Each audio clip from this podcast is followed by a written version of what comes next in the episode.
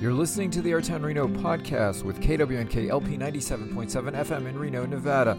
On this episode, as part of our political series on local races, we interview Kendra Birchie, running for Reno Justice Court Department 2. Before the primary, we interviewed both of her opponents, but didn't get to hear from her. In an emotional interview, she mentions the tragedy in her life, which eventually sent her onward, more determined than ever to do good, to help those feeling hopeless. I'm Nico Colombant, the coordinator of Our Town Reno, which includes this podcast. We recorded this episode along the beautiful Truckee River. First, a word from our sponsor, and then back to this week's episode with Kendra Birchie, running for Reno Justice Court Department 2.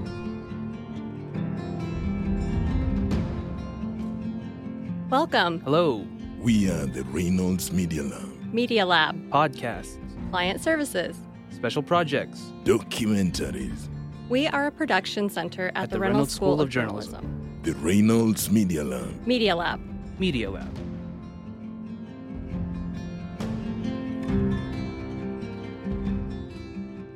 This is the Our Town Reno podcast, and I'm your host today, Nico Colombant, and we are here today with Kendra Birchie. Good morning. How are you today, Nico? Pretty good. So we're interviewing you because you're running for Reno Justice of the Court Department 2. You won the primary. How are you looking for November? I'm really excited to looking forward to November. I had a great experience campaigning, meeting our citizens, and I'm hopeful that I'll be successful in the November election and will be your next Justice of the Peace. Great. And we actually interviewed your two other opponents. I know in these kinds of races, it's not like political races where people talk about each other that much, but what makes you unique as a candidate? A lot of voters don't even know who the candidates are, so how do you present yourself? Thanks, Nico, and that's one of the reasons I'm so grateful for this opportunity to speak with you and hopefully to have more of your listeners be aware of who I am, because it is hard to learn about our judicial candidates, and Justice of the Peace is a very important position, and I hope that more listeners will then become more aware of who they're voting for. I am currently a criminal public defense attorney. I worked at the Washoe County Public Defender's Office, but I actually started my legal career by representing victims of crime, children in foster care cases. So I have that unique background of having worked both with victims of crime and those accused of them. I've worked on both sides of civil issues for plaintiffs' firms, defense firms, and I've worked on both sides of eviction issues. I've worked for legal aid, who are often those who assist with tenant rights, and I worked for real estate. So I have a very balanced perspective that I can bring to that bench, having worked in criminal law, civil law, family law. Those are all unique perspectives, which is something that you need for a Justice of the Peace. A lot of people don't know what a Justice of the Peace does. In Reno Justice Court, we handle everything from traffic cases, small claims court, evictions court, lower level amounts of civil cases, and every single criminal case actually starts in Reno Justice Court. Very interesting. And in the first round, it seemed that your opponent in the second round got some of the backing of sort of establishment law enforcement figures in the community. Would you like to address that or, speak to that? I'm grateful for having law enforcement support as well. I think that with my background of having worked with victims of crime as well as those accused, I have a broad range of support as well from different organizations, basically due to my role of protecting our community, protecting the rights of our community. So I do have some law enforcement support as well. But more importantly, I have support from members all over this community. I've been involved in this community. I currently serve on several nonprofit boards. I've led nonprofit boards. I've worked as a teacher, as an instructor at the University of Nevada, Reno. And so I think that my broad range of support really goes to show that what I want to do is serve this community. And that is my goal. With becoming a Justice of the Peace, is to make sure that what we are doing is actually benefiting society, benefiting our citizens, protecting and enhancing community safety. And so I vow to work and continue to work with all stakeholders. It's what I've done in my current position. I've served on the Human Trafficking Task Force. I've served on the ACAJ. So a lot of organizations where the goals are really to make sure that we improve our community. Very good. And also, since you're running for a Reno Justice of the Court Department 2, we asked the other candidates, we'd like to ask you in your own words, how would you describe this court, and if you were elected, your role? Justice Court has been defined as the people's court. It is really the best opportunity for, or in actuality, it's sometimes the first opportunity that somebody comes into contact with the justice system, whether it's in a positive or negative manner. And so that's why it's so important to know with who you are electing for Justice of the Peace, because this is the court where it's most likely that you or your loved one, your child, your family, your neighbor, they may have contact with the Justice of the Peace. They may come to court for a traffic ticket. They may come to court because of an eviction matter. Or whatever the reason is, it's important to make sure that the outcomes are that they felt like they had access to justice, that their voice was heard. And that's what I want to do. I want to make sure that everyone has equal access to justice in my courtroom, that they leave feeling like they were heard, they were valued, they were treated with dignity and respect, which is what all citizens deserve, regardless of the reason that they are in court.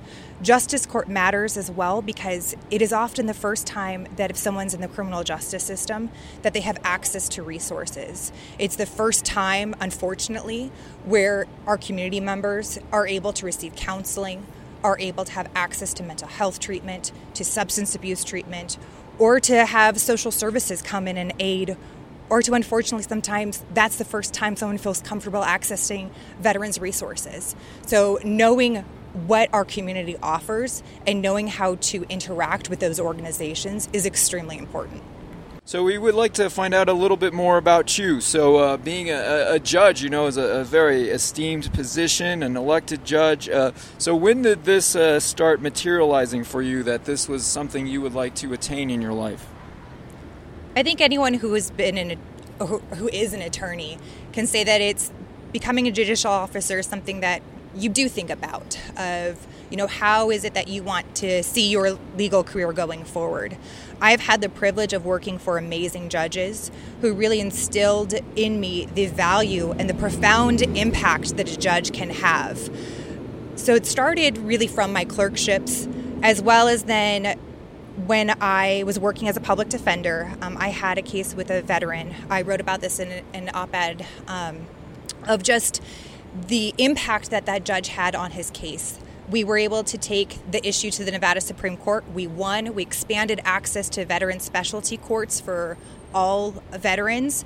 But the way that the judge handled his case in particular really made me value that role and want to have that impact, to want to make sure that we are providing our community members with what they need to be successful. And sometimes that is giving them the accountability, but having the approach necessary to instill that want and that desire to be successful.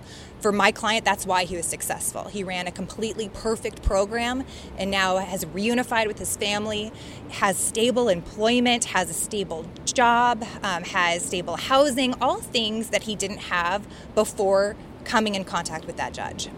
And yes, you write about this case on your website as well. So what was the name of the case? What year was it? Where? So the case where we took it to the Nevada Supreme Court is Hearn versus State. So that was, I believe, in 2018 is when we argued it in front of the Supreme Court.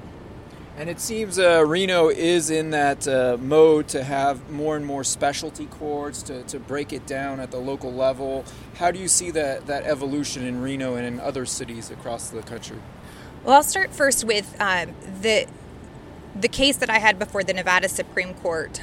We were lucky enough where we had an Assemblyman Yeager, who then took that case and expanded it in the legislature. So I was part of expanding access to all specialty courts. So what we did is we looked at best models, best practices to figure out how can we really just have more community members who are able to access these specialty courts.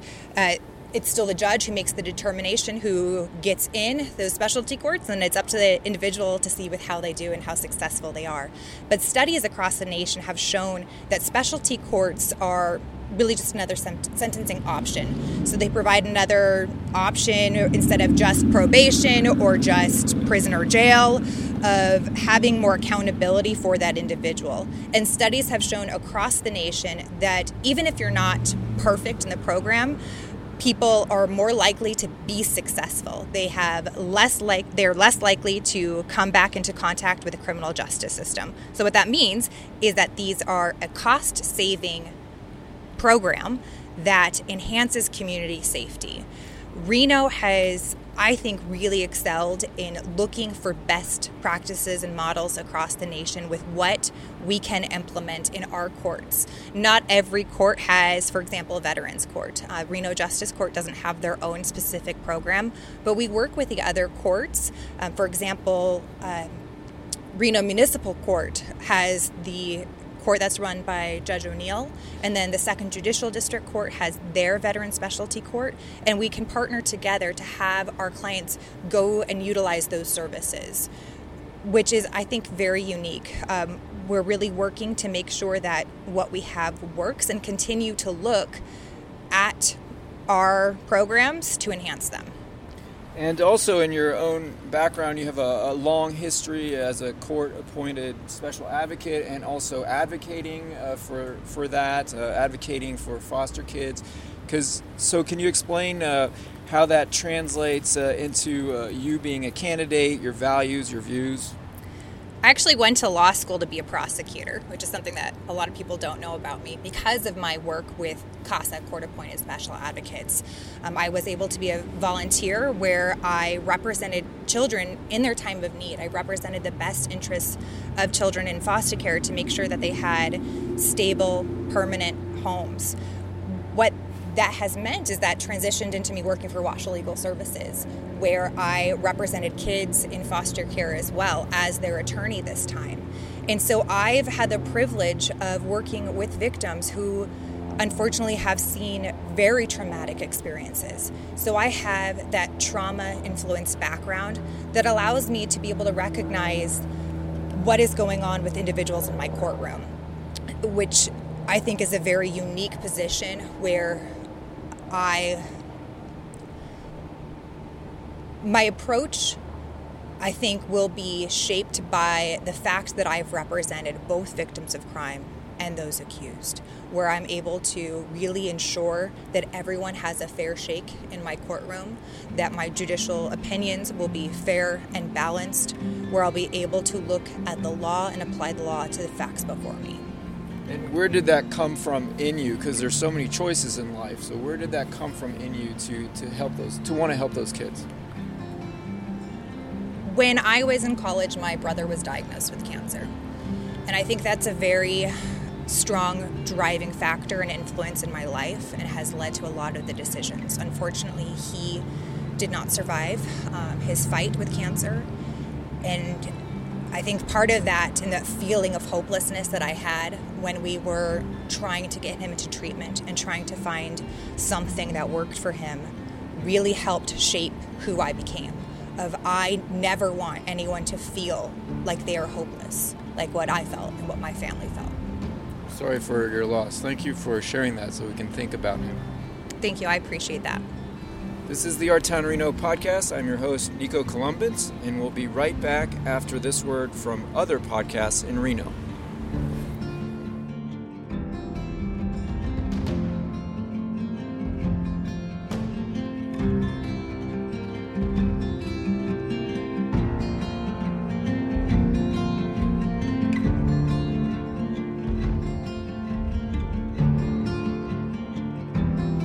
To keep up on what's happening in the local art community? Double Scoop always has the scoop on that.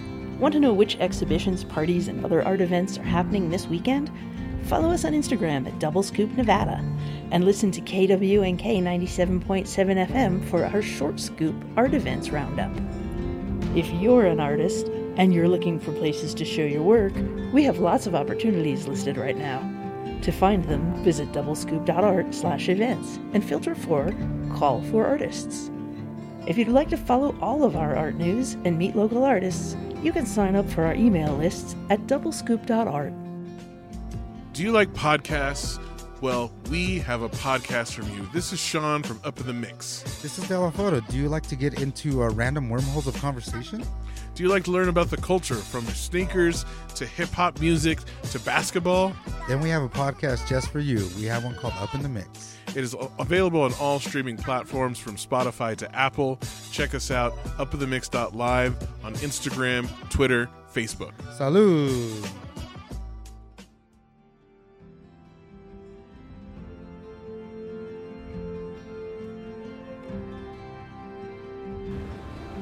And we're back. I'm your host, Nico Colombant, and I've been saying the race wrong. So what is the race?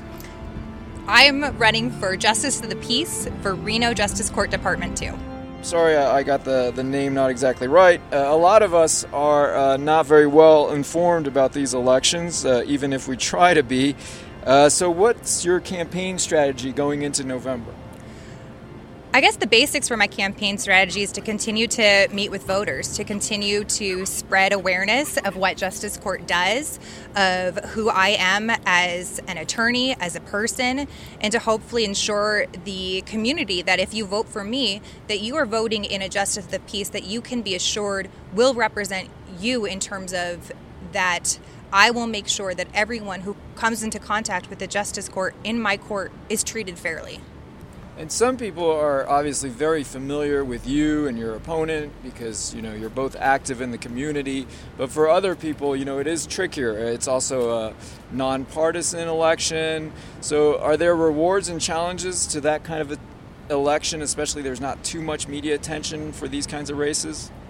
Absolutely, which is why I think voter contact is extremely important, not only because the voters are the people who get to vote, they are the ones who get to make sure that we are held accountable, but also they're the ones who can appear in front of our court. So they need to be assured that we, who they are electing, is the best candidate for that position, and I believe that I am.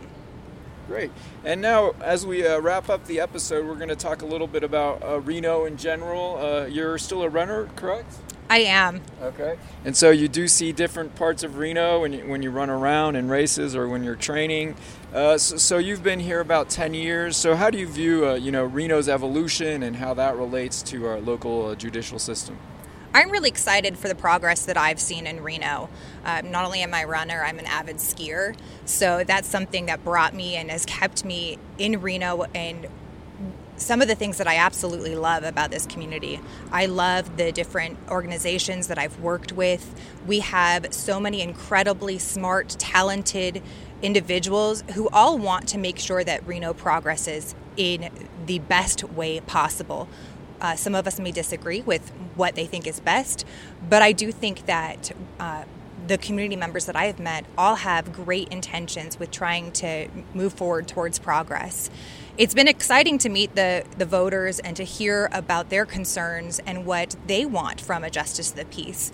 One of the things that luckily a lot of our community members are realizing is, unfortunately, Nevada consistently ranks lowest, ranks number 51st in the states in terms of our access to mental health treatment, as well as the number of providers. And that's something that Reno Justice Court can help assist with, is to help access with resources and to make sure that we are addressing our mental health needs through specialty courts, mental health courts, through sentencing options, and just making sure that that is something that is looked at because it needs to change. And some departments are kind of the same, some are different. Would you get to shape Department 2 in a certain direction? The way that Reno Justice Court works is that the judges all work together to determine what is on their docket, is what it's called, with what they're looking at. So that is something that when I am elected into this position, we would be working towards to ensure that Reno Justice Court is run in the best way possible. Great. And also something some people don't know is that Our Town Reno actually started with a film about the Eddie House with Lynette Eddy and one of the volunteers who helped set up the Eddie House. And I've seen on your website that you've also worked with Eddie House among many other organizations. So tell us, you're still helping kids who are trying to find their way, who have been really dealt difficult hands. So tell us about that kind of work that you're still doing. One of my favorite community service opportunities that I have as an attorney is to spread awareness, is to assist in education. I've had the privilege of going to different organizations and to really just teach basics on criminal law, criminal issues, legal procedure, how to appear in court. And it's honestly been one of the most rewarding experiences of meeting sometimes with at-risk youth or just students in our community and listening to their questions. And it helps me get a better understanding of what people think about with lawyers, with the judicial system, and what we need to do to make sure that everyone has a better understanding, because that's how justice is served best, is if people understand their rights and that they're better protected when they understand their rights. And on the spot, do you have a quick tip if any of us, gets in trouble for whatever reason? What's a quick tip when you appear in court? Well, first, don't do it. But when you appear in court, just be respectful. I mean, when you have any interaction with law enforcement or with other community members, if you aren't respectful, it's going to impact your case. And so making sure that, yes, if you understand your rights, you're going to be better suited in court and it's going to be an easier case in your favor. But if you weren't respectful from the get-go, you're going to have a harder time in court. And just to make sure to know which court to go to. That's one of the biggest problems I see with my clients as well, is we have so many different courts. It's sometimes hard for them to figure out what court to look for. So if you do get a ticket, it's on the ticket. So make sure that you read that. And it's finally changing, but it's true that for many decades, like other professions, the legal industry was very male-dominated. You're also with the Northern Nevada Women Lawyers Association. You have a leadership position there. So does that play a role? Is that still important in today's society? It is still important in our society to make sure that we have organizations like the Northern Nevada Women Lawyers Association that work towards making sure that women are at the same playing field with men in all professions, including the law. What we are seeing is, I believe it was a study done by the State Bar of Nevada in 2020, where at the law schools, females are still represented by about 50 to 51%. But in Washoe County, only 35% of the attorneys are female. So there's something going on there. And so we do still need to make sure that we are helping to mentor females in our legal profession to help guide them towards different opportunities, like running for judge, where we want to have our judicial officers who represent our community in all ways. I've had the privilege of serving as president of NNWLA, and as when I was president during 2020, so during COVID, one of the things that we set up was a scholarship at the University of Nevada, Reno, to help those students pay for things like the LSAT prep course, to help break down the barriers of entering into the legal profession and to ensure that we have more community members who can access our going to law school when they may have not been able to do that beforehand. And you work in the legal realm, and currently in the U.S. and locally there's a part of the population that's very angry about elections for whatever reasons. What do you have to say to them or to the election process here locally? What I want to say is just, I hope that you continue to exercise your right to vote. Your right to vote is one of your most important rights that every citizen has. We've worked very hard to try to get out information about our campaign, and so I hope that you take a look at our website. My website is www.kendraforjustice.com. So kendraforjustice.com, where you can learn more about me, and so that hopefully you can feel better assured of that when you go to the ballots in November with whatever way you see fit, by mail-in voting, by voting in person, that you know that you are voting for the best candidate possible. And on that promotional note, any final words for this podcast? I just again want to thank you so much for your time, and thanks everyone who's continued to listen to this. I'm really excited to be running for Reno Justice of the Peace and hope that you will vote for me, because I am the best candidate, because I have the qualifications and background needed to be a fair and impartial judge that you want to see on the bench. Thank you for your time. Thank you so much.